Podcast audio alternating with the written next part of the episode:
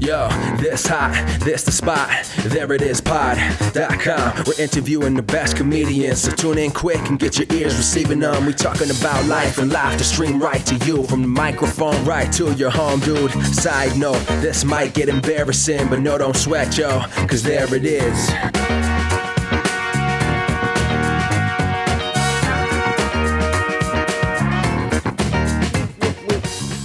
Welcome to the There It Is podcast, a comedy podcast for creators of any variety. I'm your host, Jason Farr. Let's do this. Thanks so much for listening to this episode, the last regular episode of the year. I can't believe it's already the end of 2017. Gonna have a comedy shop talk episode talking about the year and all the great things that have happened. But today's episode is a great one to end on of having guests on the show. Great interview I have with comedian from Atlanta, Lace Larrabee. She's awesome, and you're going to be able to tell how awesome she is by listening to this chat that we have. I met her when I still lived in South Carolina, and she is just awesome. She's a great performer and a really awesome person. You instantly like her because she is cool and kick ass and uh, she's just an awesome person. And uh, I'm very excited to be sharing this chat with you. We have a really good discussion about what women face in comedy and a lot of things just about society. I think it's a really good chat. And I think it's good to continue the discussion about what women are facing simply because who knows what's going to make you get it a little more and start helping make things better for marginalized people. So let's have that chat right now. Here it is, my chat with Lace Larrabee. New York is one of those uh, love or hate kind of places like LA. So Oh yeah. you know you gotta you gotta really be into it to to want to stay. one of my one of my I best friends from high loved it. school. Yeah, you love it instantly. Yeah. Well, that's. I mean, I think a lot of people do, and then it's just funny. One of my so one of my best friends from high school. Um, he he went to Yale, and then he he met a guy, and they have been God. They've been together for I think probably like eleven or twelve years now, and so they've been in pretty much. They've moved to Manhattan around that time, right? Like eleven or twelve years ago, and they've lived there ever since, and they are so sick of it. and they used to be. I think the I think the more settled though you get, and the the more you kind of crave things like a yard, Uh-huh. and you know you just want to be like you just want to be a- away from the concrete and the hustle and bustle and the subways and shit. I mean, it's so. It's uh, what's the word? I don't know. I mean, uh, New York is exciting. I, I Mhm. love it. I love to visit, but I'm always curious what people think about living there because everyone I know has drastic opinions of living there. They either love it or they are waiting any second to get a reason to get out. so, Yeah, I mean. I could see that eventually, but it's changing for me. It's like 1st Mm-hmm. when we moved here, or right before we moved here, I was saying, let's at least give it a year. Even if we end up hating it, let's just give it Yeah. a shot for a year. Um, Yeah. And the more I've been here, the more I've been like, oh, we're already at eight months, nine months. Like, that's a year is, is probably not enough time. And yeah. uh, well, that's a good sign. It's Yeah. going by fast. That's good. yeah. And then the more time goes by, the more I'm like, well, I almost can't see myself not living here. you know, like I don't know. Oh, well, I love that. That's awesome. Yeah, but I like my mom's in South Carolina, so I don't like that part Yeah. of like, Yeah. you know, being that Yeah, I've not that- lived this far away from my family ever. Oh yeah, no, I definitely haven't. I mean, Atlanta is as far away as I've ever been from my family, and they're just in South Georgia. So, Oh, I mean, yeah, I've I've never. I mean, but I love you know I love getting the hell out and coming back. I mean, it's always fun to leave, but yeah, living though permanently, no, never, never been out that far. But wow. yeah, I know. One day though, maybe at least you know the dream, right? The dream's the coast to coast living, isn't that it? Like one Yeah. one on Yeah. each side, and Being able to Go live in a couple please. different places. Yeah, yeah, that's hmm I mean, I don't. My brother lives in L.A. I don't know if I would want to live in L.A., but um, uh, I mean, I I know I would like at least the warm weather, but not the fires. But um, Yeah, yeah. It's like, oh, we love how warm and oh my God, it's too warm. yeah, yeah. We're Um, on fire. yeah. Literally. There's someone I know who was going back and forth from Atlanta and New York, and uh, I Which person? I her- probably know them. Her name is Erica Grace Powell, but she just got married, and I forget her Oh yeah. No. Uh, married name. But, but um, she was from Greenville, and then moved to Mhm. no, no, no. She moved to Nashville. Oh, going okay. back and forth from Nashville to to New York for gigs. But she did that for a little bit when she was living in Greenville, and that would be great if I could go back and forth. You know, Yeah. like often, because then you know if you have the money to travel. And Mhm. then you, but you're you're getting the work that you want to get in New Mhm. York. Then it's like best of both worlds. that's the dream, right? I Mhm. mean, that's what I want. I mean, I, I I got to live that a little bit this past year. Uh, was awesome because I got to go. I had multiple uh, reasons to get out of town. So like, no, I was booked in LA to do a show, like a TV show. So I got to go and go to LA, and I got to. I was booked, and, and the reason I got that is because I happened to be booked in Idaho to to close out a a gig, and so I Mhm. got to. I so I went out to Boise, and then I was like, well, I'm going to be that close, so I'll, you know, just go to LA too. If I'm going to be out that far, I might as well. And I did that. Then I got the audition for the thing, and then I got called out to come back for the thing, and so I had all these reasons to keep traveling that far. And God, that felt so good. It's not a whole lot of money, and you're you're pretty much breaking even, and you know all that. But just the reason to like just to have the work and needing to go out there, and, and just that whole that feeling of of uh, I've got to go to LA for work. You know, like that. God, I loved it. I Yeah. loved it, and I want that. I just and I want the same for New York. You know, I would kill to have reasons to go up there and not just go to waste money to hope that five people see me at a mic. Right. You know. Right. I mean, that's always the thing with with comedy, when Mhm. you're, especially in my position. I mean, you're obviously headlining and and doing really established gigs, um, Yeah. but like from where I was coming from and the position I was in, and then moving here, I was a, you know, not a necessarily a big fish in a small pond. Yeah. I mean, you know, I wasn't a small fish in a small pond, but also I wasn't like someone who was clearly on this trajectory, in my opinion, that Mhm. it wasn't like Rory Scovel, you know, like going to DC Right. to New York. you, know, Right. you know, he had like had established himself so much in the business world of comedy. Mhm. So like when I come up here, then it's just like, okay, well, what are the good rooms? And then a lot of the good rooms now are things where you really just have to have gotten some people's attention to get on. So Yeah. I'm kind of rele- relegated at this point to only getting on some open mic, and who knows, like how Yeah. long that can take for it to matter. Ugh, gosh, years. You got to Yeah. put and see that. Those are the things that terrify me. hmm Is the the starting over again, and and the years that you have to put in. Especially, I don't know, and not that it is different, but it is. I mean, you can we Mhm. can act like it's not, but it is different, male and female. It's just totally different. Yeah. I mean, because you know, we whether we act like it, everything's fine because it's 2017, everything's better.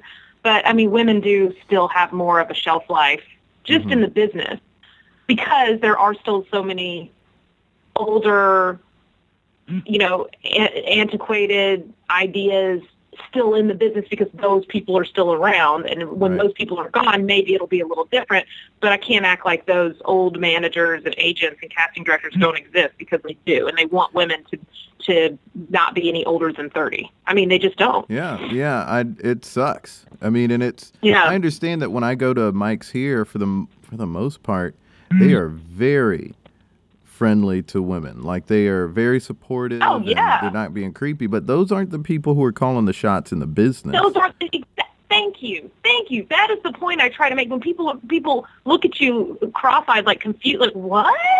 What do you mean? We love women. We always have women on our show. It's like your show is not going to pay me a million dollars a, a, an episode. Like that's Right. not the thing. I want the big thing, and the big thing, I need to be 20 years old again for the yeah, big I mean thing. that's Like, that's why like, like yeah, I can do comedy for the rest of my life, sure. That's but that's not necessarily the only thing I want to do. I want comedy that leads to a sitcom, that leads to a TED talk show. That you know, I want the Ellen trajectory. That's what I want, yeah. and that's not not that easy anymore. I mean, it's just No. not. There's too I many people and- doing comedy.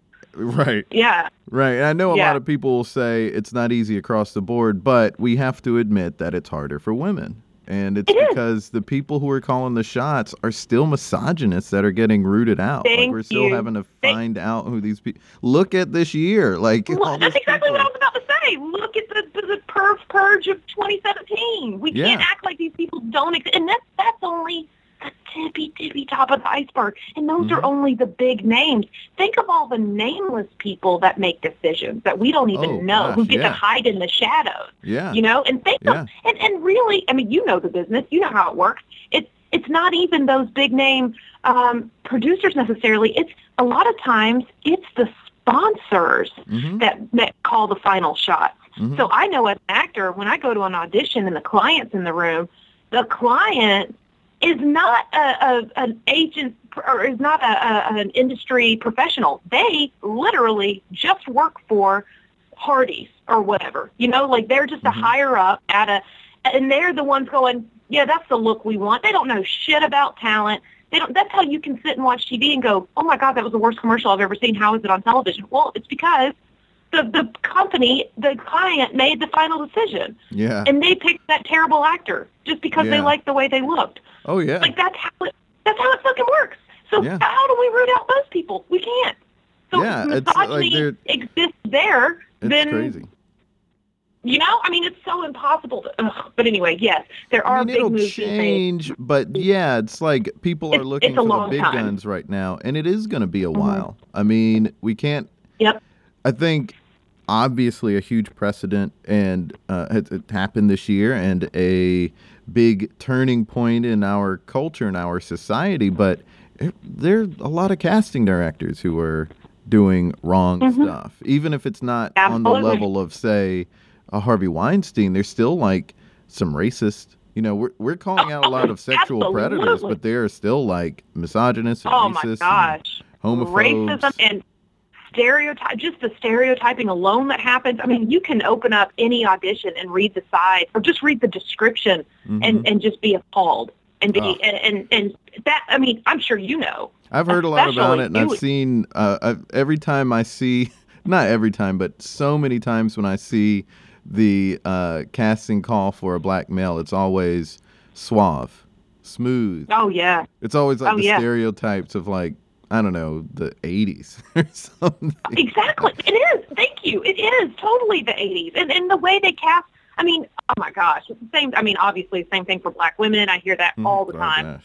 you know, from all my, I mean, it's just that I know a lot of, a lot of black women in the Atlanta scene that did both, right? That did acting and comic and comedy, Mhm. and it will blow your mind at the things people will say to them in in casting. I mean, it Yeah, it's and they and if they want the work, they have to put up with it. It's bullshit. yeah. It's bullshit. The whole sassy thing and the Oh, the gosh, oh yeah. no, have more attitude. Yeah, you, more, you like still. I'm. I am amazed. As long as people have been complaining about the stereotypes of black women, I'm amazed at Mm-hmm. how often this year I have seen sassy black women.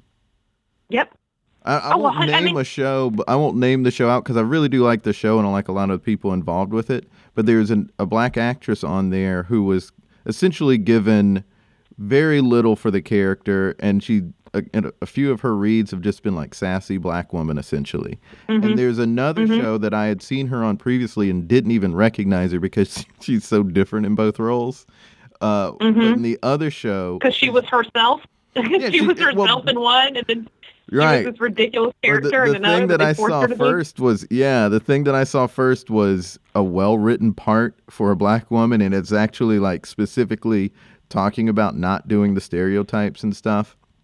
And Mm-hmm. then like the second thing was not super stereotypical, but there was enough of the like sassy black woman there that I was like, "What is this bull crap? And I looked her Mm-hmm. Yeah. up on IMDb and was like, holy crap, she's a woman who did that amazing work in this other show that I just saw. Uh huh. Just like it's terrible. it's, I think it was just like they put the stuff that they put in the show was just like, oh, she shows a lot of sass here. Strong black woman. I was like, come on. Come on, there are so many.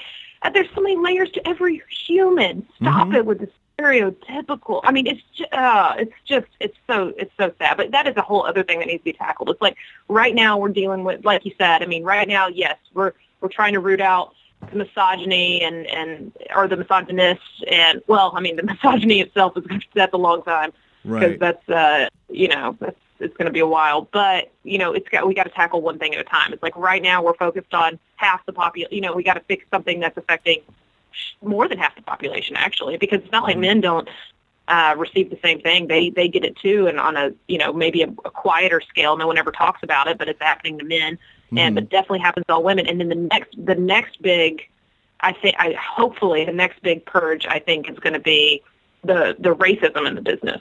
And in Yeah. all business, in all in all businesses, because it's there, it's there. It's the same kind of thing. It's it's it's it's sometimes it's overt and obvious, and sometimes it's very quiet, Yeah. and um, and it's not just in the South by any means. No, it is all over the country, Mhm. and it is everywhere from the entertainment industry down. I mean, the people that you would think would be the most open-minded and progressive. I mean, those are some of the worst. And I mean, Yeah. you know, that's got to be the next thing. And I and hopefully, and I, I love, I love the uh, the commentary that's going on right now on social media after last night, after Roy Moore losing Yeah, to Doug yeah. Jones. Mhm. And I love every single. what- They just keep showing the the demographics, the voter demographics over yeah, and it was over like and over. ninety-seven percent black. Women. ninety-seven percent black women. of black women voted for Doug Jones. Yes, and then it goes ninety. What's like ninety-three or something of black men, and then it's Mhm. like, oh, embarrassing numbers of white women and white men. But still, the white men and women made up such a huge part of the vote. Right? It was like thirty something each, and then but it's like, it was like they all. sixty-two percent of white women maybe voted voted for Roy Moore. But I, I could be wrong. Probably. But no, I like, think you're no. That's what I'm really? saying. Only thirty something percent voted for Doug Jones. Mhm. But then, yeah. Oh God, it's disgusting. It is. But it, uh, I have so and many it's still opinions pretty about all of close. that. It was like you know, It was too close. It's still way too close. it For, was it like a wasn't close enough for a recount. person difference. You know, Oh, my God. It's like, that, but but I'm sorry. Any win though in Alabama, being from Georgia, That's any huge. win like that in Alabama is a huge deal. I mean, I know that from the rest of the world is looking in and they're going, okay, yeah, but it was still too close. And it's like, you don't understand. That is a big freaking deal. Yeah. I mean, There's so You know much that needs to get South. rooted out. Yeah, oh gosh. Yeah, and you know, I didn't notice until I moved up here some of the sort of um maybe some of the like I guess what people would call microaggressions that I was experiencing Mm-hmm. down south. In like Mhm. friend groups from people. Oh, so I was wow. kind of like, "Oh, you know what? Now now that I'm like not there, I can sort of see how maybe like how this person was sort of looking at me like, oh, he's oh, he's gonna complain about racism again, or or just like not being, you know, like uh, that was just like an attitude that I got from a few people about, com- you know, if I was talking about anything, and some of that was overt at the time, and I knew it was going on, but then some stuff I'm noticing in retrospect. Because now you're in another climate. Yeah. Yeah. That's you know it's funny. Here I am acting shocked, but now that I put myself in your shoes and I'm thinking of myself, just I mean, hell, just deciding to define myself. I, you know, I've never been afraid of defining myself as a feminist. I never really was afraid of it. hmm Um, really, up until because I always kind of I always did ever since I was a little kid, and I learned what feminism was in school and they taught you about the women of the 70s and 60s and who started to stand up and go against the grain and you know uh, everything. And, and it was and, and getting to work and uh, all equal pet fighting for all and it was so amazing to me. And I met not one bit of that sounded negative nor Mhm. did it sound like something that I didn't want to be associated with. So from an early age I was like that's me. I'm that. I want equality for everybody. And I lived in a household where my mom worked so I mean both my parents worked hard, but my mom especially uh never stopped working. She still is like pretty much the breadwinner in our house and, and always has been. I was just like, that's a cool thing. It's because of these women that my Mhm. mom, you know, provides for us the way that she does. And I always thought it was beautiful, right? And I'd always describe, I'd always, like I said, define myself that way hmm never had a problem with it. And up until recently, and I still have a problem but I've noticed such a, such negative feedback from people, especially on social media, and even in some conversations where I start to like edit myself when I'm talking because I Mhm. don't want to use the word feminist too much around certain friends or certain family members because they immediately, They think of a specific different thing than what you are. yeah, Yeah. yeah, and they all they're they're demonizing it, and I'm like, what Yeah. the hell? How did this happen? Where did this come from? Like that's a positive, great it's certainly should all gotten way more complicated over the years. Because when I when I was growing up, I feel like the only time I heard feminism was in a negative context, and I was hearing it in the media, not at home, but I would hear like Yeah, oh, yeah. someone would I, the word feminazi was being thrown around so much 15, Oh, 20 yeah. years ago, and now the Oh, issue yeah. is that there it's like it's almost like Christianity or some religion where there are a number of different denominations, and so you Right. have all these different interpretations of what feminism is, but then also people will point out uh, it's almost like there are like some some people like Lena Dun- Dunham. She wouldn't maybe Mm-hmm. call herself a specific kind of feminist, but other people are saying she Other falls into would. this kind of category.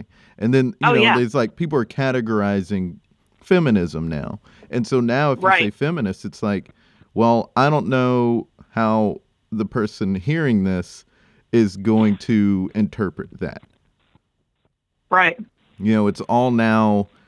There, there's so many So different I, negative. you have to. You, yeah, Yeah, and you have to think about who you're talking to when you choose to use the word feminist if you're Mhm. describing yourself because uh, it, are you talking to someone who now thinks that all feminists are, are radical feminists and you know and, and hate men Mhm. or it's like they automatically go to that extreme end of it and it's like yeah are some of them that you're exactly right comparing it to like a religion or or even a political party now because Yeah. it's the same kind of thing right there's obvious drastic ends of the spectrum you Mhm. know because i i'm sure there's a lot of people who who are like i hate all republicans all republicans blah blah blah blah, blah.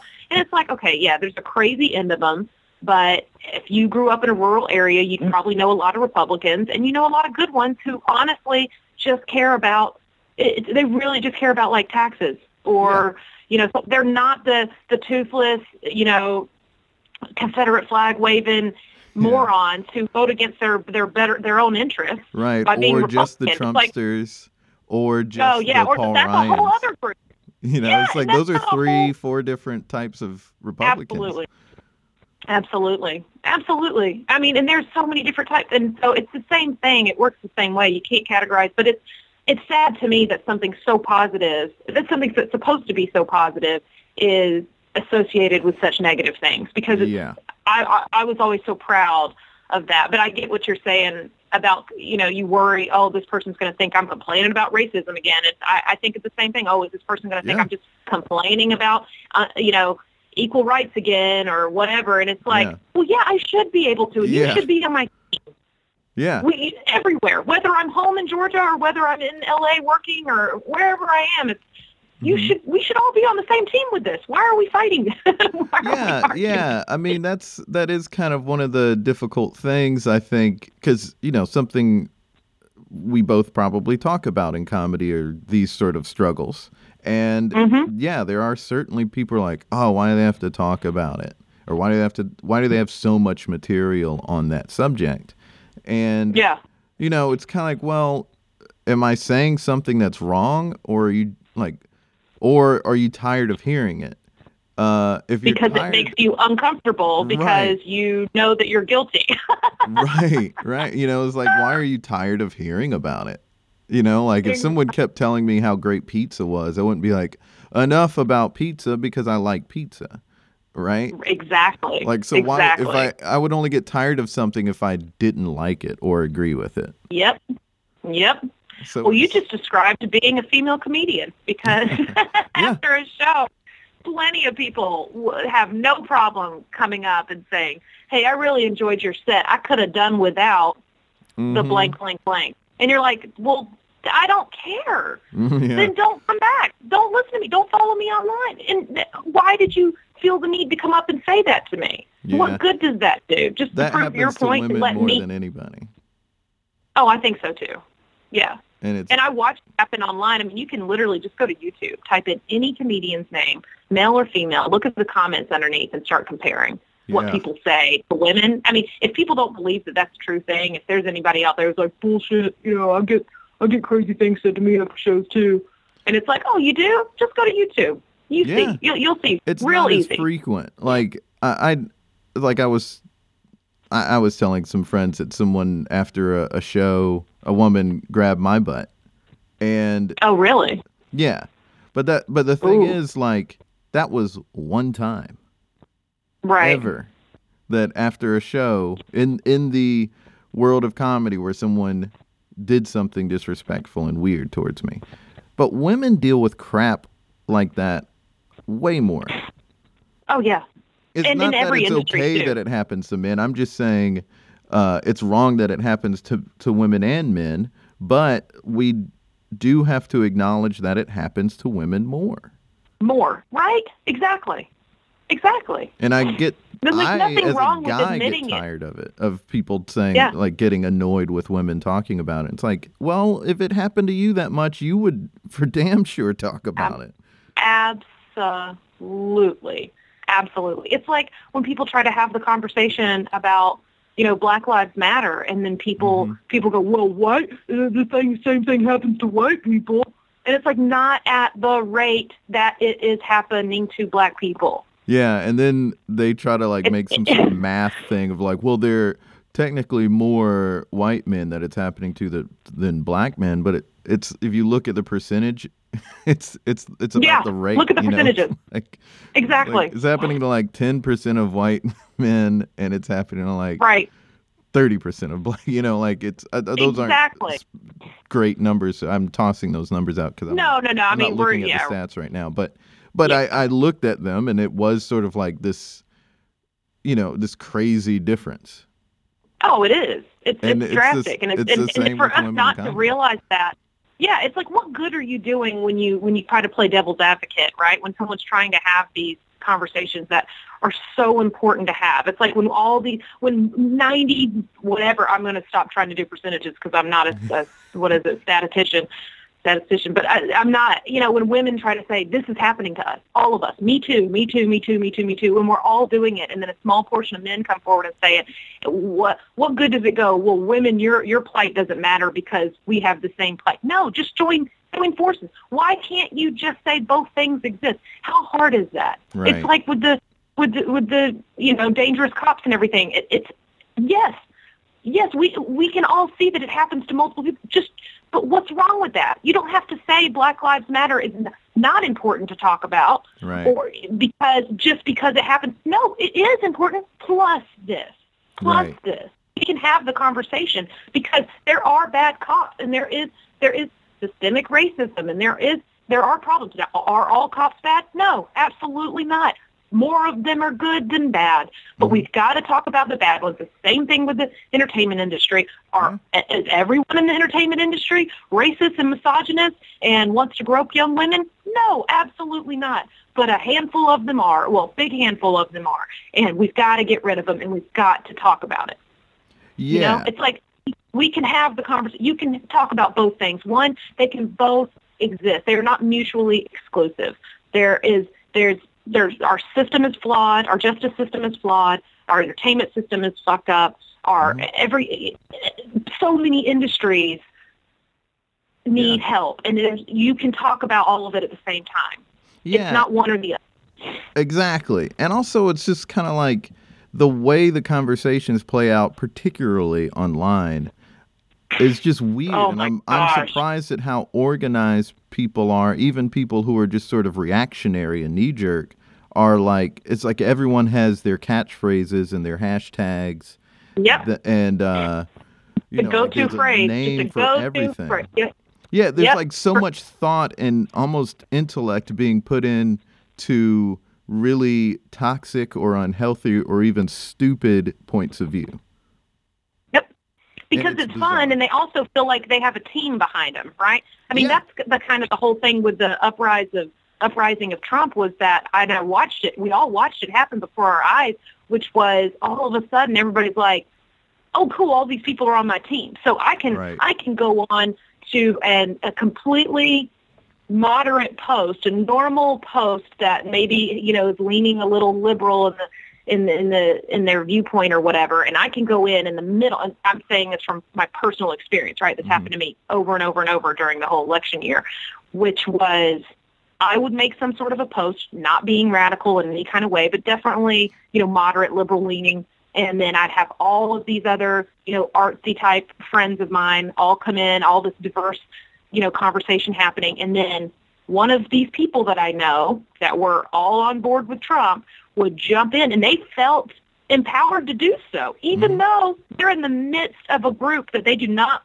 belong in or agree with. And they would just jump in and say the most negative, crazy, devil's advocate type stuff. Mhm. And they're fine with it. They have this strength because they, they have been told that the majority of the country is on board with Trump because right. that's the way the media would make you think, right? So here they come going, well, I'm right now. But now, two, three years ago, would those same people would have would they have felt emboldened to say the kind of stuff that they said to me or said to my friends without even knowing who they were? I don't think absolutely so. not. I don't think so at all. I mean, I think we saw I don't think they would. Charlottesville because people are emboldened. Absolutely. Uh, yep, absolutely. That's what happened though. They all of a sudden they've got this team around them that will this even if it's imagined, they have the, they they all of a sudden have this new power and and that just yeah, and uh, that's you're you're exactly right. All of the the effort and passion that they've just put into having these ridiculous reactionary comments and and I- it just it it all became it all came from that. Yeah. And it all was breeding underground. We didn't know it was happening because it wasn't happening in front of our eyes in our social Right. media. It was happening in these deep threads and these other, you know, Mhm. Reddit and all these other places that I don't go to. right. But I mean, it's like fringe stuff and underground stuff. And fringe, then it yeah, that's started, exactly. it- Yep. Those ideals came up to the forefront, and people got emboldened. I what I Mm-hmm. Yep. find uh, fascinating makes it sound like I think it's a good thing, but I don't. I I'm just like so perplexed as to Mhm. why there are so many men online who feel that fe- have always seemed to feel emboldened to say the weird stuff that they say to women. I I see it Mhm. on social media all the time where you know if i'm following a celebrity the stuff that people say to them in the comments openly Oh. Is so Oh, yeah. crazy like i, I there was so oh yeah, especially yeah, especially celebrity. God, That's where you Mhm. really see it because see people sexual stuff that people are Oh, yeah. saying and it's like why would you say that at all but especially in front of everybody Yep, because people don't think that the people don't see celebrities as humans, right? They don't see the the human side of them, so they just think that they are a product that has been delivered to them and they can do with what they'd like because they think they pay, you know, to watch them on TV, they pay to watch them in film, uh, so that they own them, right? So then they can Mhm. just treat them however they'd like. They're a commodity. They're not an actual humanized person. But it's the same thing with comics. They see you on stage and they're like, "Oh, well, you deserve whatever I can say to you afterward because you you like this or you put yourself Mhm. out here for this. So, so this is what you get." But yeah, I don't, I, I don't know. I mean, I, I definitely see, and not that same thing. I mean, not I'm never, you know, no blanket statements here, but you know, I don't think that only men say odd things to people because women definitely do too. But people do same thing, but it's way more. not the same it's not the same, and it's way more men than it is women who do it. And I, I honestly, I think it's two things. I think it is, um, I think it is learned, and I think it maybe some of Mhm. it is um, biological. I don't know. I don't. I, like I the testosterone or something is well, that something- and I just think that I, I just as a woman and having more female friends than anything, I I think that it's in women's nature, and I could be wrong that it's nature. It could totally be a learned social thing, but I do think that we think I think we analyze things a little bit more, Mhm. right? I don't think that we have knee jerk reactions as often as men do. Not that we don't, I definitely do, but I I think that we just analyze things, right? So we question what's about to come out of our mouth more often than not. And we sit if we make a decision and and maybe that is from a you know, when you have children and you're protecting your children and you have to you have to multitask. You have to think of multiple things before you make a decision because you've got to consider everyone around you, right? So you're Mhm. always considering other people and other people's feelings and all this. And then men just don't. I mean, they just don't. They just react and they just say what they want, um, and, they, and no one's ever stopped them. But when little girls are, are little, right? They go, okay, now don't say, watch your words. Don't be too loud. Don't be too this. Don't be too angry. Like don't blah blah blah. You know, be quiet. Say sorry. Say this. And Yeah. I, this doesn't. The It doesn't happen as patriarchy often, then. Yes, absolutely. Yeah, it's absolutely that. And and yeah, and then men just aren't taught that. Men are taught speak up, say something. You know, Go wrong- for it. Like in class, I mean, you watch Yeah. it throughout school. I mean, boys don't raise their hand. Boys will just blurt out. Girls will sit and raise their hand and and wait. You know, and it happens all the way through college, and it happens Mhm. into the corporate world. It happens. I mean, it just it's it's a systemic thing, and it keeps going. But I Yeah, think, and that and that just just- bleeds yeah. over. It bleeds over into social media, where men just blurt shit out because they either think that they're right or they think you deserve to hear what they say. They didn't put any thought into what they said. Yeah. And I'm not talking about all men. I'm talking about the men who do this. The Oh, men who Yeah, write yeah. graphic, sexually explicit things or hateful things, you know, to people that they don't know.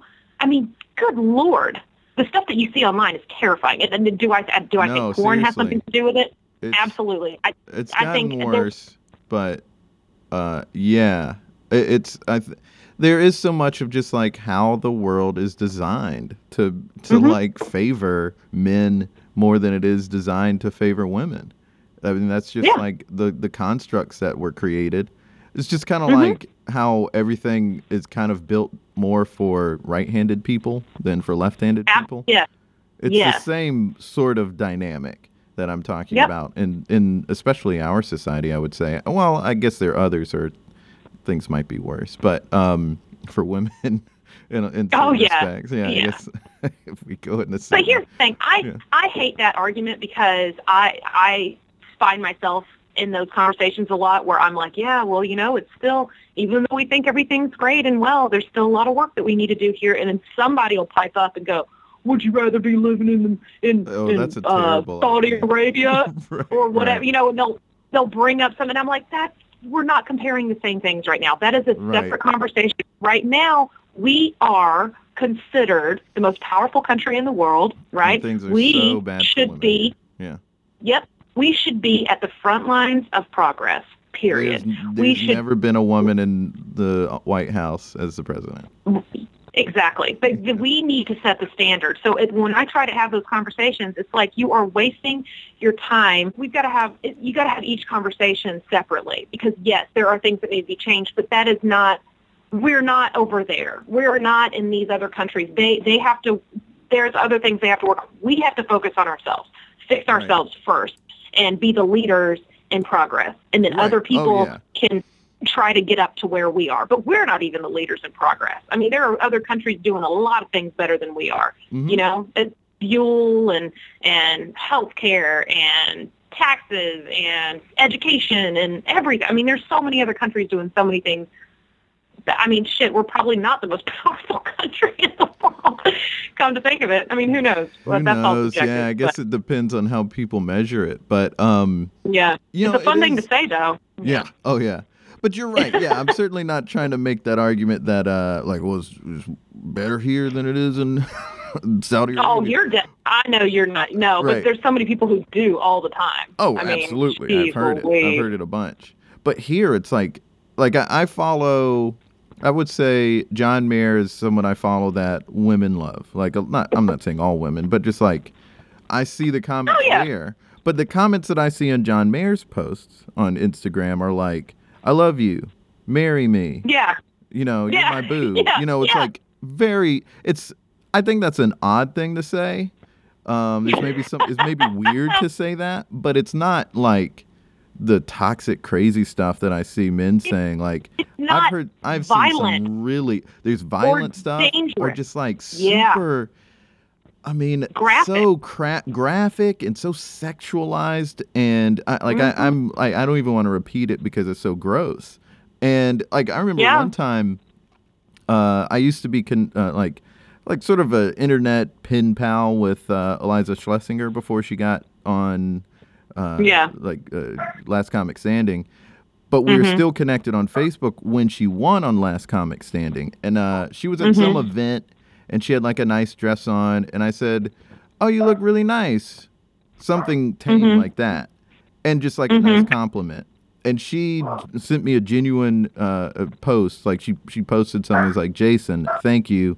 That is the most normal thing a man has said to me in a long time." And I was like, "Holy crap!" True. That was like Oh, yeah. eight years ago or something, and it opened my eyes to just. I thought it was like I, I had no idea that that was how common it was that men were saying these weird things to women.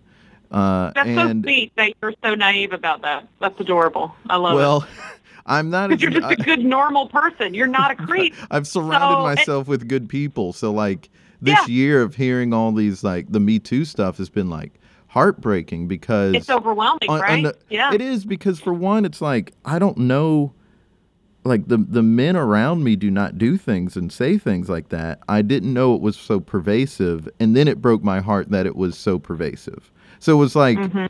you know, like the fact that it's just out there as as abundantly as it's, it's out there was heartbreaking, and then the fact that I didn't know it was heartbreaking Mhm. as well. So it's, Well, kind of like, oh my gosh, I'm sorry. Like, what could I have done? crazy thing i mean well, what a beautiful reaction too i mean thank you for having a decent you know reaction to that because that was definitely not the loudest people on social media did not feel the same way Mhm. um but you know it's so funny to hear men say that and I, funny is probably not a, a good choice where i don't have a, an amazing vocabulary like i wish i did uh off cuff but i it's it, women definitely were not surprised. Right. not one Right. woman. and, I, and I knew stuff was was going surprised. on. Yeah, yeah. And every didn't know it woman can like go, that. yeah. And then for you to say things like, "Oh, the men, you know, the men in my life didn't do that," which honestly, I mean, great. Obviously, you're surrounded by good people, um, and and that's lovely. But every single woman, even though the majority of men, probably in most of our life, are good people, we still know a good handful Uh-huh. of and a terrible, horrible- experiences. awful people and a million experiences that we could sit here. It's like there's not enough time in social media. It's like what we were saying Mhm. earlier about people being tired of hearing something. I mean, we could all we whenever that Me Too thing started, we could still be doing it today. Every Yeah. single day. We Oh, could gosh, dedicate yeah. every single day to a story of a time that we were that that something disgusting happened to us in person or Mhm. online or at our jobs or by a by a supervisor or a, a so, you know a family member or a stranger on the street or a friend that we trusted or I mean there are so and none of us were surprised not one woman unless she had been living in a bubble for the last 40 years there's Yeah. no way that any woman was surprised by any of these stories Right. but unfortunately it's it's not that you would be you wouldn't fall into this category obviously because you you acknowledge it and you know that it's a problem but there are other people who go well these women are lying because i don't know anybody who would do that Which is i would awful. never do that and i don't know anyone around me who would do that but these women are lying it's, It's like, like, there are what billions of people in the world.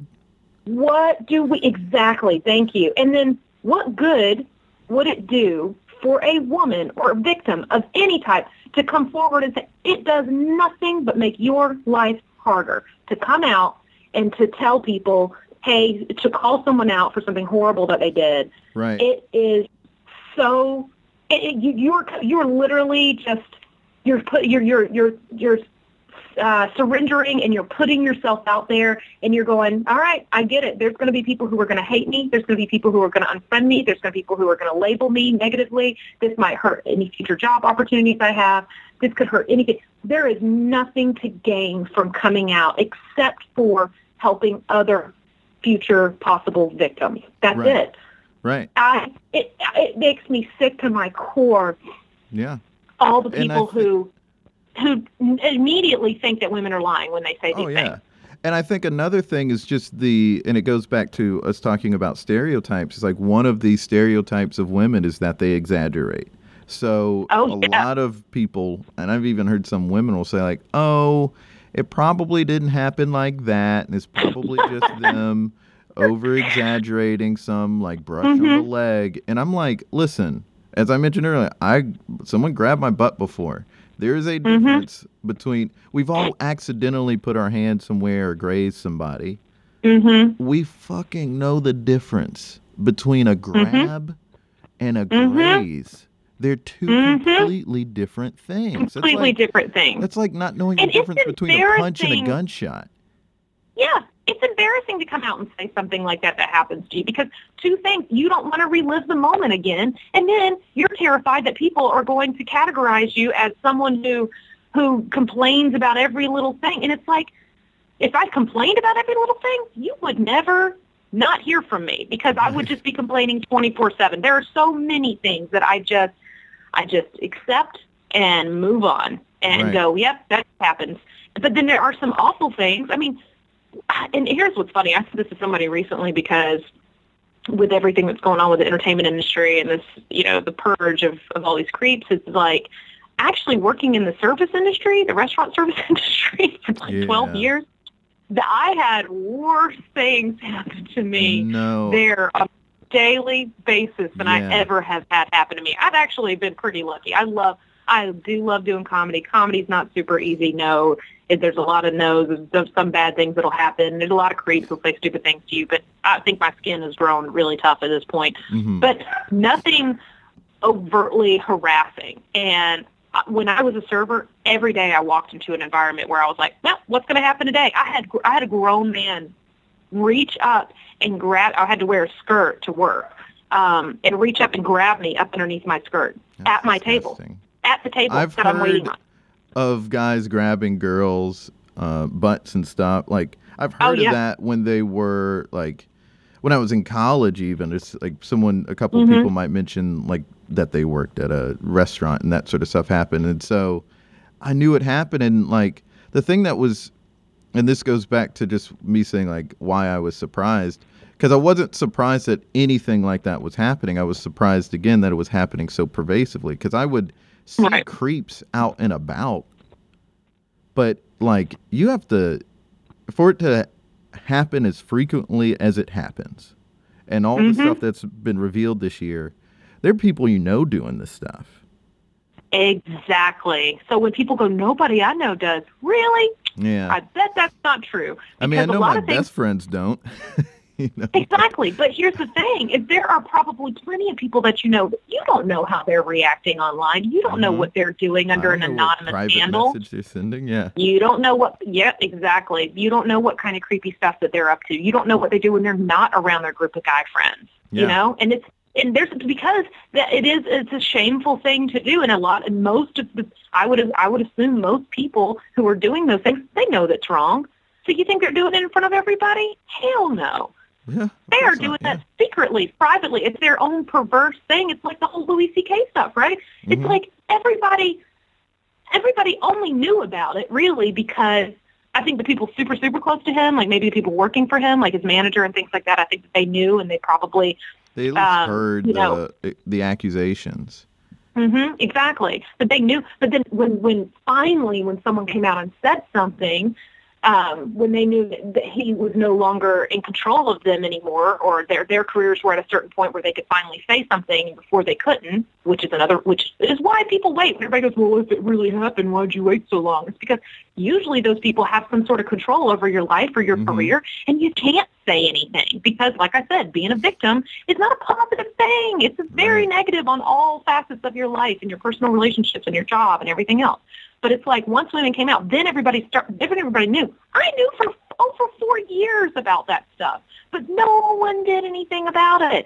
And Yeah. here's the thing: because it's not happening in plain sight. Right. That's why. Right, and Marc Maron Everyone- asked Louis C.K. like, "What is he? What Yeah, are these and he rumors?" And he lied to his no. face. Yeah, he lied to He Marc. Maron's face. One of his best friends, exactly. So, So- here's and, and I mean, did you watch uh, Sarah Silverman and her speech or her her little monologue she did about it on her new I show? did I love see you. that. Yeah, Oh, I cried and I watched, and that's painful. That hurts for her. That is one of her best friends, longest, oldest friends in the business, and and that hurts for her to have to say. I saw the hurt and the pain in her eyes and in her voice, and oh my God, I'm crying thinking about it right now. Watching her have to come out and go, you know what? This is a bad thing that he did. He did a bad thing. Do I still Yeah. love him? Yes. Can both of these things exist? Absolutely. and it can. And but we have to come out and we have to be able to say when when something bad like that happens, you can't sweep it under the rug because that's how that's that's how these things keep getting perpetuated, right? Mhm. Yeah. It, it, it, no one gets shut down because they go, well, no, it's a friend, but they're a good guy. It's like, sure, are they a good guy in these facets of their life? But over here in the shadows, they're a creepy, terrible person who's dangerous to women. Yeah, that could also happen. Yeah. It's like when people are serial killers or other things. I mean, just look at Yeah. any other example. It's, Yeah. And everybody goes, but he was so normal. So Yeah. this guy who killed everybody, killed all those people in Vegas, well, he was he was a normal, nice guy. Yeah. Okay. That doesn't mean anything. It doesn't mean he didn't do the bad thing. Yeah. right. You can also do, I mean, people aren't walking around with a huge sign on their chest that go, I'm a creep. I, I whip it out in front of women against their will and corner them. I mean, nobody, you don't no know these things. that. Yeah. Nobody's gonna Yeah. come out and openly say that. Yeah. Yeah, It's- so it's it's, easy to, to. It really is, but it's a sad. It's a thing that people are already ashamed of. They know Mhm. what they're doing. They Mhm. know that it's wrong, and it's so it's hidden. So it's not easy to sit there and, and pinpoint who these creeps are in the world. But trust me, ask any woman.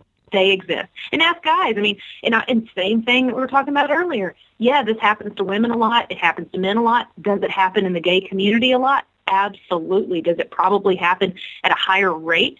You know, as just as a high rate as it does to women in the like the, the gay and trans community? Absolutely. And that's Mhm. going to be the next thing, you know, that's Yeah. going to be the next purge, hopefully, and the next focus because it happens Yeah. and it happens a lot and it's scary and it's not a safe place out there.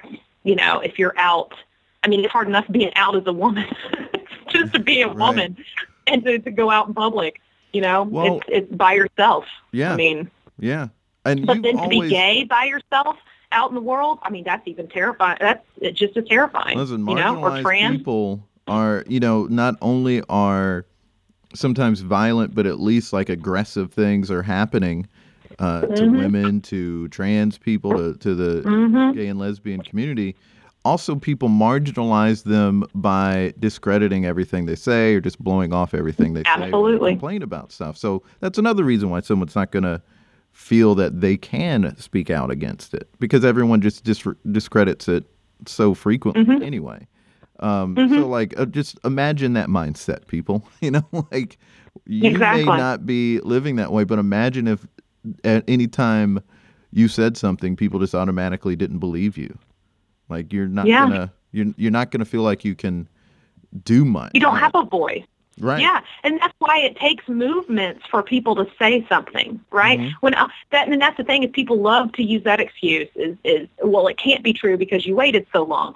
Well, the only reason we're here, well, why are we hearing so much now that none of these people said anything before? Well, it took a couple of other people to do it to give you the strength to know that you have the numbers behind you, to Mhm. know that you have something to fall back on, someone who's going to understand and, and stand with you in solidarity or, you know, I mean, like you need that to do it because it's scary and it's terrifying and it's not an easy thing.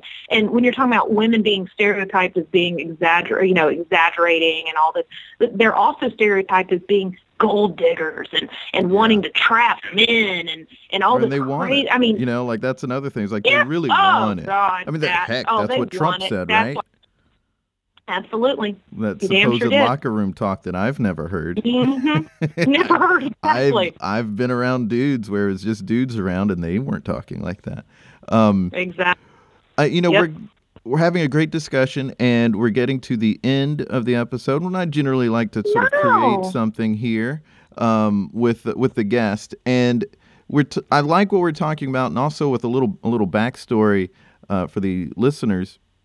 I Mm-hmm. know personally how much you advocate for women because when I first met you, you were talking, you were in, you came to Greenville to do a show, and you were talking about like, why aren't there more women in the comedy scene here?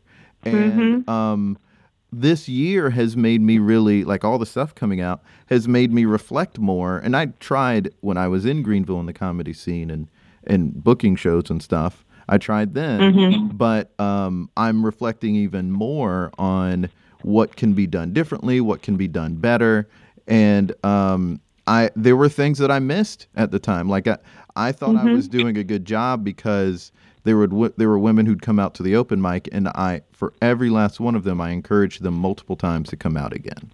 Good for you. And if they didn't come out immediately again, then I was like, emailing them and saying like, "Please come out, please come out." And Awesome. there were two women who uh, it took two or three times to get them to come out again, and then they didn't stay. But I'm not saying like I'm some sort of hero because what I missed, and I appreciate you saying you know kind things about that. But what I think I missed was the overall vibe that it would have been for a woman stepping into that space because there were 22 dudes, you know, Yep. like, and a couple of them Yep. were weirdos, and a Yep. couple of them had bad vibes about them. And as a guy, my response is like, "Oh, we all know he's a weirdo, and we just Yeah.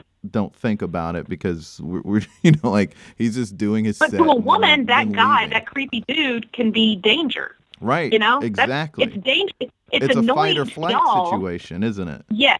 Yep. It's annoying to y'all, but it's literal danger to us, Right. like to be around. And so we will avoid spaces because of these, because of a handful of bad dudes or one bad dude out of a out of a whole group, right? We will just Right. not go back because it's not worth it. And it's the same kind of thing. Maybe that guy, which we found that we find out, you know, oftentimes in the Atlanta scene, which is super female positive, but still the the same things keep happening. You know, Yeah. a guy, a new comic will show up, a female comic will, will enter the scene, and she'll do some fun stuff, and then one creep will start to send her dick pics or start to send her, you know, crazy, un, unsolicited, graphic messages or whatever, and she won't tell anybody. And she won't bring it up because she doesn't want to be blackballed in the community as a complainer or whatever. And so she'll just stop doing comedy. Yeah And and who does she tell, right? Who did she tell? Somebody who's going to go, oh, he's not a bad guy. Don't worry about it. And maybe she did. Right. Maybe she did tell somebody, and they go, oh, he's fine. And she's like, well, clearly no one's on my team. No one's going to, Yeah. like, I'm, I'm not going to deal with this.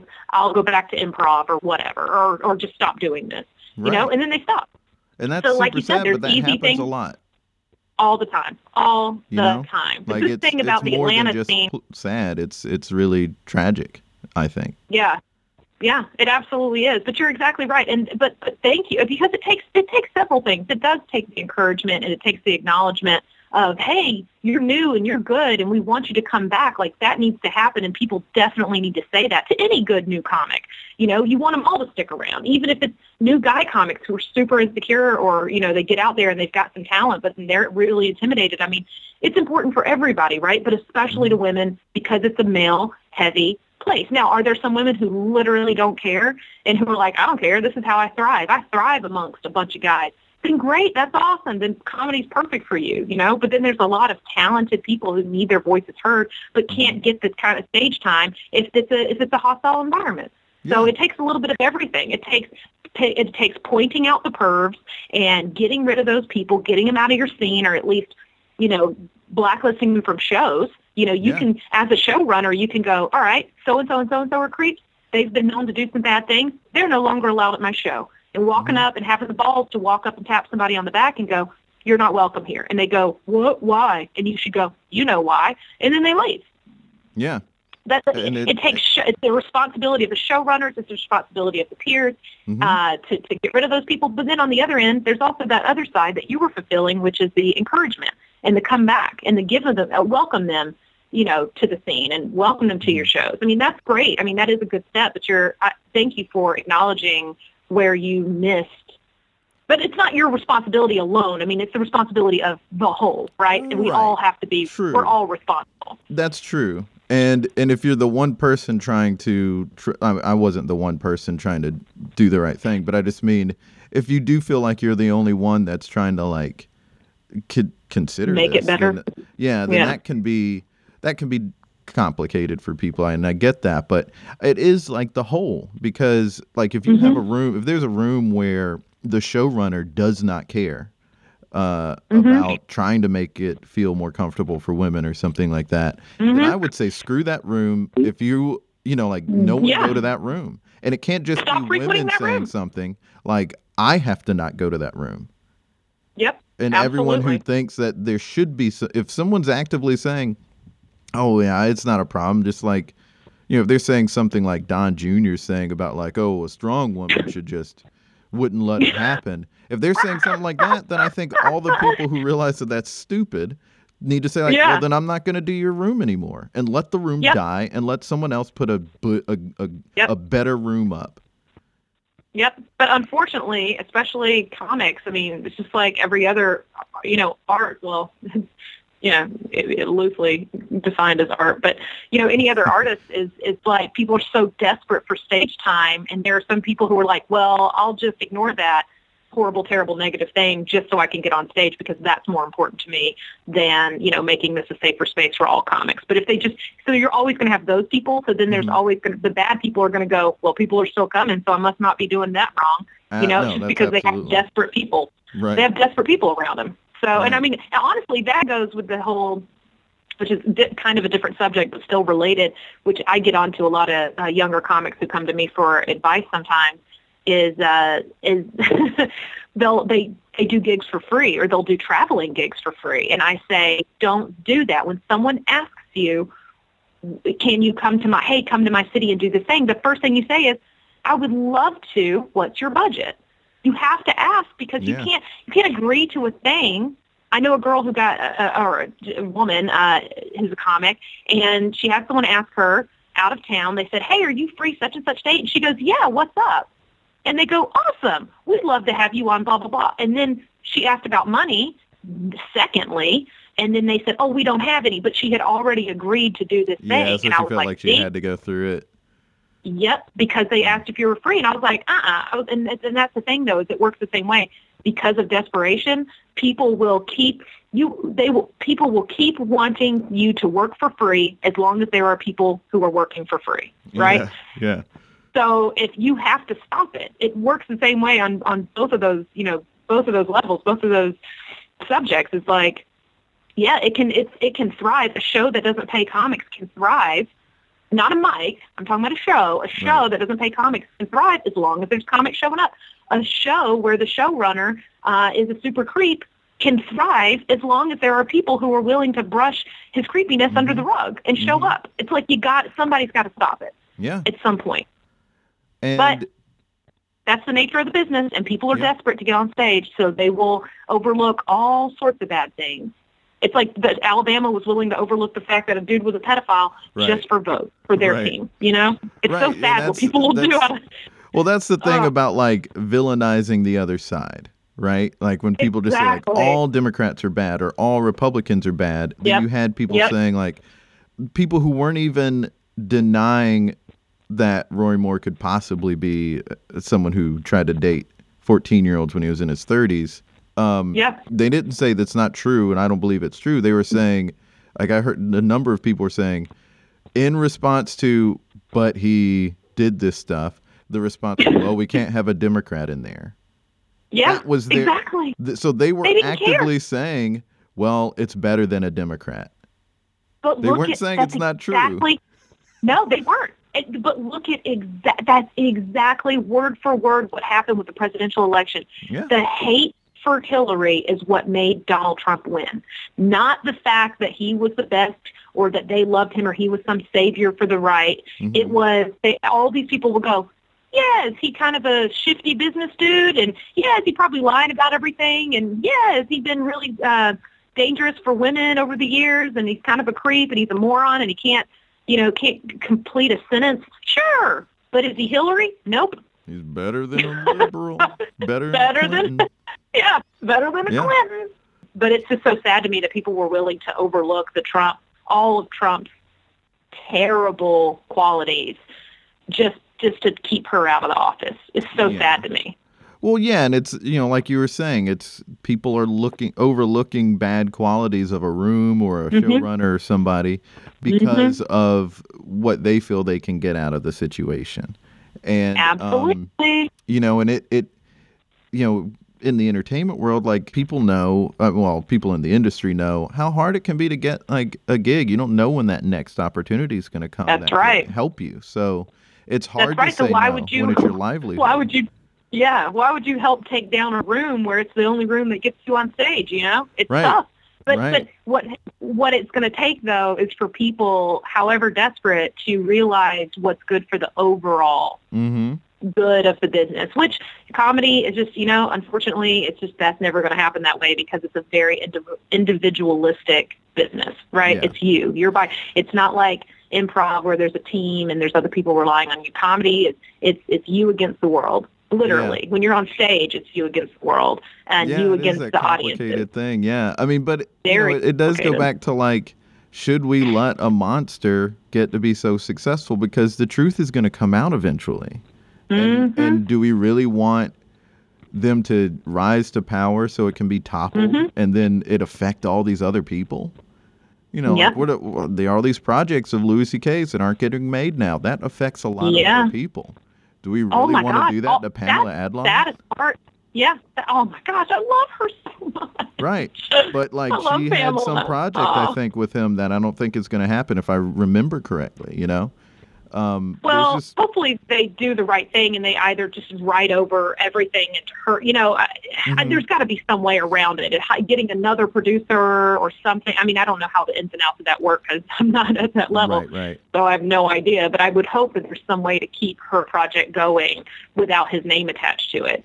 But Yeah. I mean, not everyone's in the position that like Tig Notaro's in. You know, where she can she can come out and go, I don't need you for this. Like she Yeah. can back her own things. Yeah. So she can easily come out and say, you know, but not everyone's in that position, right? Like all those writers and, and everyone else and actors and everything that were involved in, in Louis' other projects, it's like, now what do they do? Right. They had their jobs pulled, ripped out from underneath them. You know, they're not in that position to just be able to go, oh, it's fine.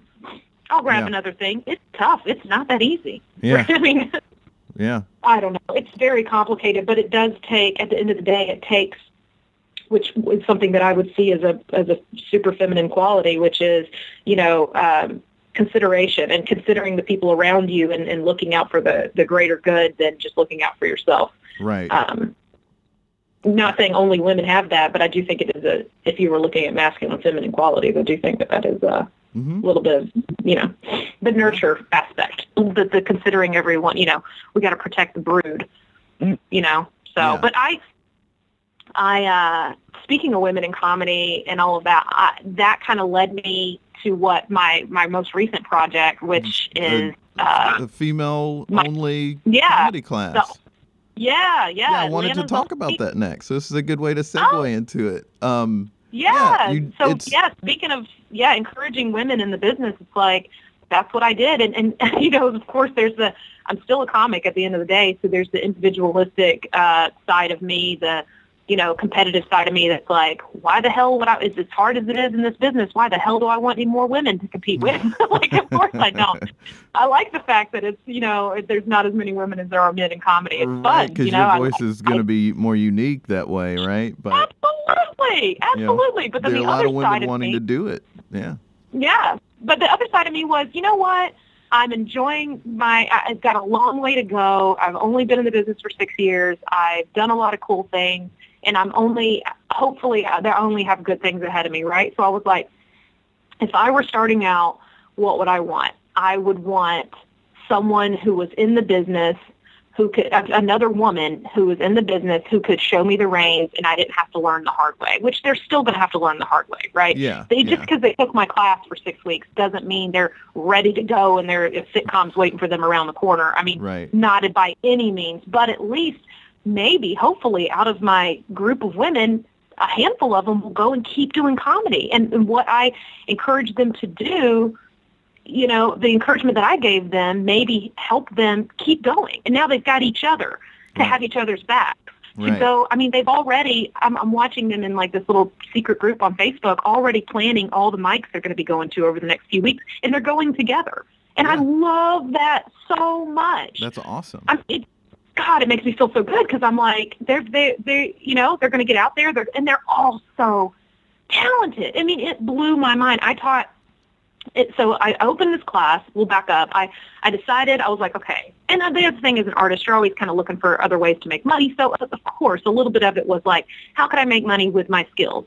You know, so I was like, I could teach a class, and then I was like, you know what? And then the side of me that was all for women, I was like, I'm going to do it for only women because you know what? There's plenty of ways for men to get on stage, and so many men are so confident in themselves and their voices, and they weren't told to ever be quiet or shut up and let the other person talk. So they automatically think they're funny, and they just do comedy, right? But Yeah. More men take the risk of just hitting a stage and doing comedy than women do. I mean, in that because I think women are over analytical, right? Mhm. So and that's for, for me definitely the case. That's why it took me so long to get on a stage. I wanted to for years, and I didn't. And then I watch men who are painfully unfunny just go and keep going and don't care if they don't get laughs. They just keep going, and they'll go Yeah. back, and they'll go back, and they'll go back until they finally get good. Women, Mm-hmm. it's the opposite way. Like they don't want to get on stage until they're great, which is like that's not how it works. But right. you know, I mean, but you know, they just they don't have that false sense of confidence that a lot of guys do, which helps them get to the top Mhm. um, in a lot of ways. But anyway, long story short, when I was thinking about it, I was like, I could teach a class. I've got the time for it. I've got enough to teach. Um, I've got a love for teaching, and I had been.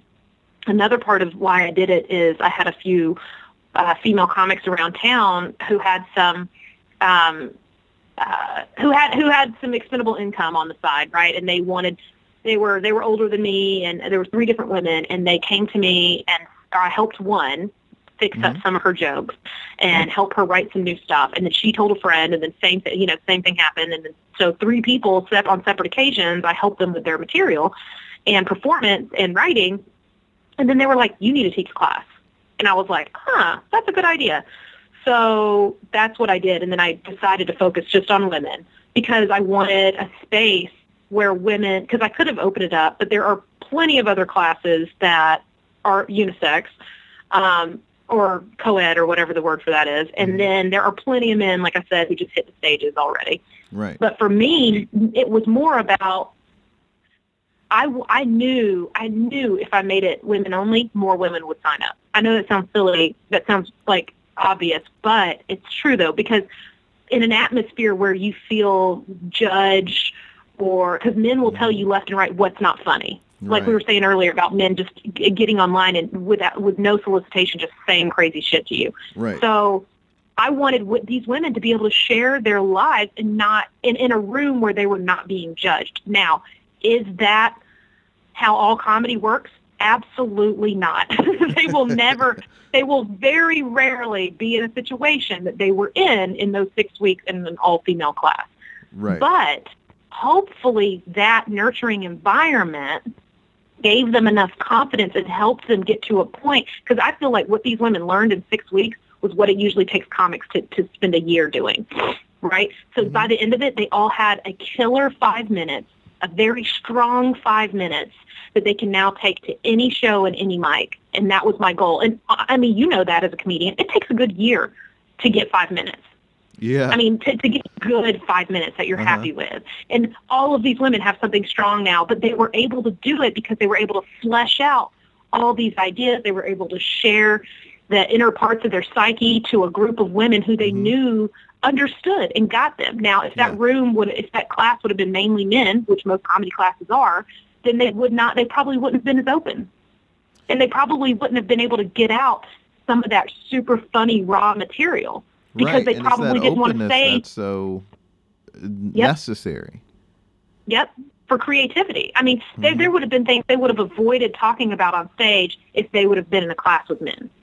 And Yeah. so I knew that to get the most, you know, the juiciest, meatiest material would be to be, because I've been around women my whole life and I've, I go on, on all girl trips constantly with my girlfriends and we talk about things when you get it when you get that that female energy going and you start to share stories and you say you say stuff to each other that you would ne- and same thing with guys right you just feel more comfortable Mhm. around people you know like-minded people who have the same experiences and it's funny and it's more raw and you get the best stuff and then people censor themselves around the opposite sex Right. you know, and especially women. Um, so yeah, and it, let me. It, we got out some of the greatest stuff in that room working, and then watching them present confidently present that material to a crowd that was full of love and acceptance and support, and watching these women like feel so good about what they did and then leave that stage ready to hit more stages. I mean, it was it was like having, you know, watching your babies all, you know, do something amazing. Like it felt like it was my own children. It was so much fun to do that.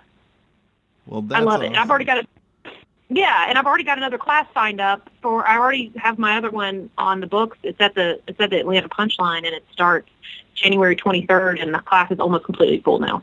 That's awesome. And then the graduation show is at the Punchline. Yeah, so yeah, I caught it at the So- punchline, right? And then the graduation show got to be on the punchline stage, which is a huge deal. That's a huge I mean, deal. they- That's awesome. Oh, yeah. And one of the owners, uh, which I love them, the Punchline has been so good to me over the years. And they gave me my first like club host work, you know, like five years ago. And they, I mean, they're just, oh, I just, I can't have more love for them. And, um, which I love all the, I mean, I really love the Atlanta scene. I love, all the clubs have been good to me. And, but the, the Punchline's awesome. And, and the owner, one of the owners came in and he came to watch the show and support it. And he did like, he came up and he was like, hey, could I, he's like, can I get on stage and uh, do something before? He's like, what was your plan? Are you just going to open it up and host? And I was like, yeah. And he's like, would you mind if I got up and said something first? And I was like, oh my gosh, please. That would be amazing. Thank you so much. So he did that and he gave this whole speech uh, to all the students first in the green room. And he told them all that when they leave here tonight, you know, that they're, they're comedians. And he said, so what I want each of you to do is I want you to sort of add your names because you can write on the walls in the green room there. And he's like, I want you to add your names to the wall uh, among the ranks of all the other comedians because at this point you're about to perform in front of, you know, 150, well, more than that, like 160, 170 people. He's like, so you're about to do this. He said, so now you're comedians. And oh my gosh, the tears in their eyes. That's the other great thing about women. You know, it's all the the gooey, you know, sweetness of of like crying and hugging and all the Yeah. the support and the you know just everybody hugging each other after everybody said and, and girls just like cheering and wooing. I mean, it just felt so good. But you know, just to watch like the tears in their eyes as they got to sign their names onto the wall and then he got up at the beginning of the show in front of everybody and and just talked about women in comedy and he said he had lovely things to say about me and my class and all these women and the audience just oh my god that energy in that room that night was so magical that I honestly I- going into it I was like Ugh, I might teach like a class or two you know and now that I'm in it I'm like I don't want I don't want that to be my my career. I do not want to be a teacher. I want to at some point be able to pull back or at least replace myself with someone else. Mhm. But I'm, I'm going to tell you right, it was it it's addicting. Like that whole feeling of pride and Yeah. and honor to like have you know been associated with these women in their first times on stage. Oh man, it'll do something to you. It'll Yeah. do something different. it's like you know I I felt so it it ah man, but yeah it was it was a pretty magical night. well, it was that's great. I can't wait. Yeah, That's I can't great. wait for the next one. Yeah, and I'm telling you, these aren't women who are just like, oh, I just want to do comedy. I had a civil engineer in my class. I had uh, Yeah. a lawyer sign up. I had business owners. I had writers. I had every name, a lobbyist.